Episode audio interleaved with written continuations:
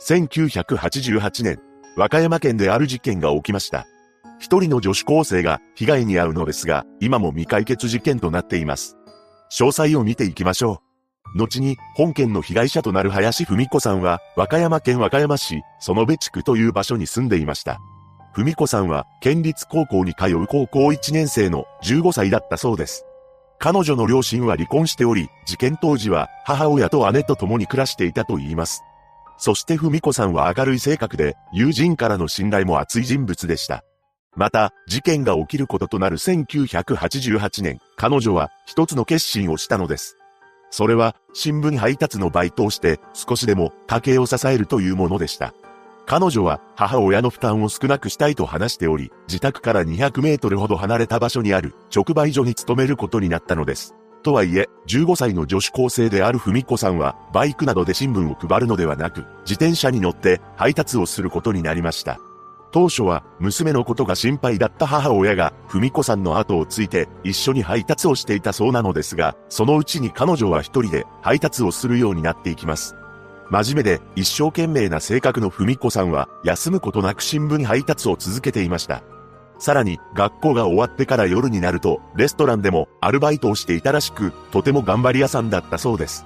そして早朝の新聞配達中に挨拶をする同業者もできたそうです。その同業者は男性であり、別の新聞配達業者に勤めていたそうですが、すれ違うたびに文子さんと挨拶を交わすようになったと言います。そうして母親を助けるために、バイトを頑張っていた文子さんですが、周囲の人物に次の言葉を漏らしていたそうです。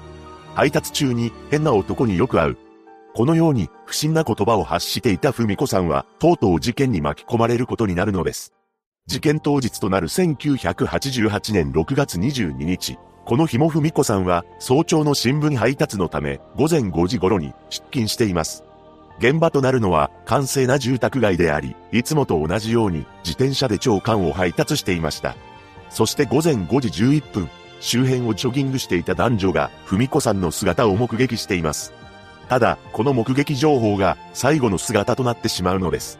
それから29分が経過した午前5時40分、たびたび文子さんとすれ違って挨拶をしていた新聞配達の男性がとんでもない光景を目撃します。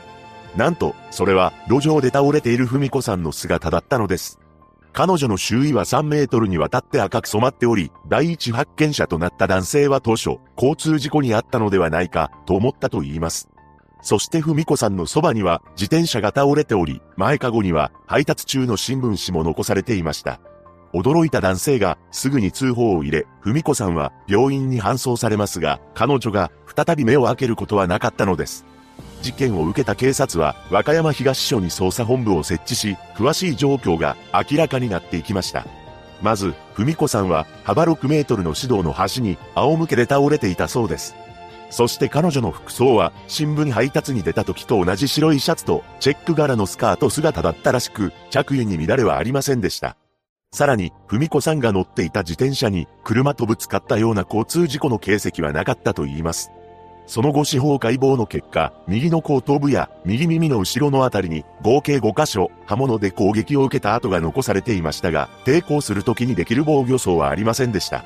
そのため、文子さんは突然背後から抵抗する間もなく襲われたものだとされたのです。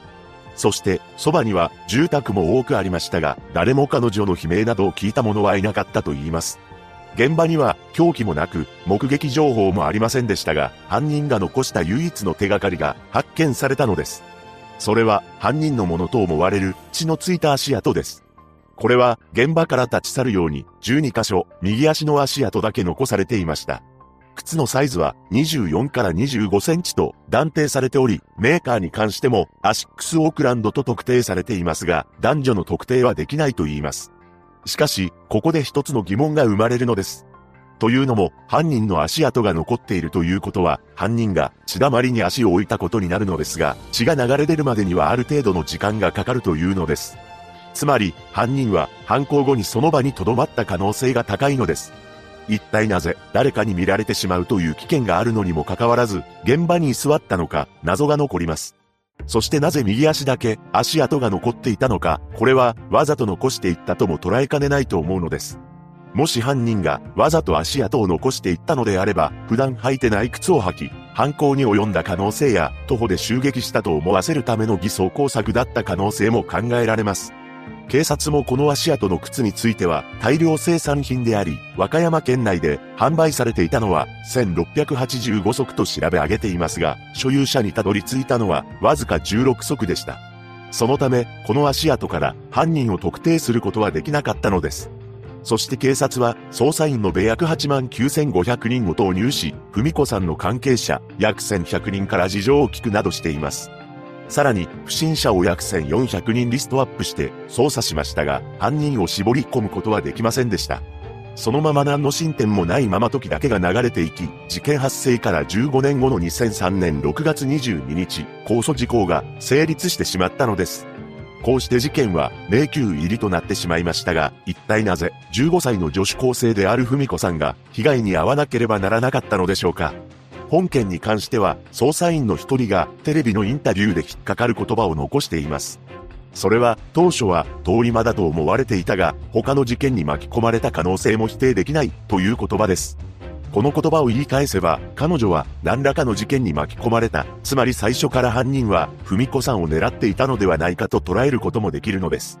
本件の犯人は男か女かすら分かっていませんが、文子さんは生前、配達中に変な男によく会うと話していたため、この変な男というのが事件に関係しているのであれば、彼女の行動パターンをあらかじめ把握し、狙われていたのかもしれません。そして靴のサイズが24から25センチということですから、もしも犯人が男なのであれば、身長が小さい、あるいは成人前の少年という可能性が高いと思います。また、早朝とはいえ、午前5時台でジョギングをしている人もいるため、目撃されるリスクも高いのです。それなのにもかかわらず、犯人がその場に留まり血だまりに足を置いて足跡を残しており、これは彼女が完全にこと切れたことを確認するためだったのではないか、とも囁かれています。つまり、犯人は確実に文子さんの命を奪わなければならなかった理由があったのかもしれません。しかし、これは憶測に過ぎず、単なる通りまで人があの世に行く瞬間を見ること自体に異常な執着を持っている人物だった可能性もあるため、一概に文子さんの命を狙っていたと断言することはできないのです。ネット上では何かの事件を目撃した文子さんが口封じに消されたという説や、文子さんの父親が借金をしており、その返済のために保険金目当てで狙われてしまったなど囁かれていますが、どれも信憑性がない話となっています。また、本件とは関係ないですが、この事件から10年後の1998年7月25日、現場から250メートル離れた夏祭りの会場で、和歌山毒物カレー事件が発生しており、4名が帰らぬ人になりました。文子さんの名字がカレー事件を起こした犯人と同じため、何か関連性があるのではないかとも噂されましたが、そういった事実は確認されていません。一人の少女が被害に遭った本事件。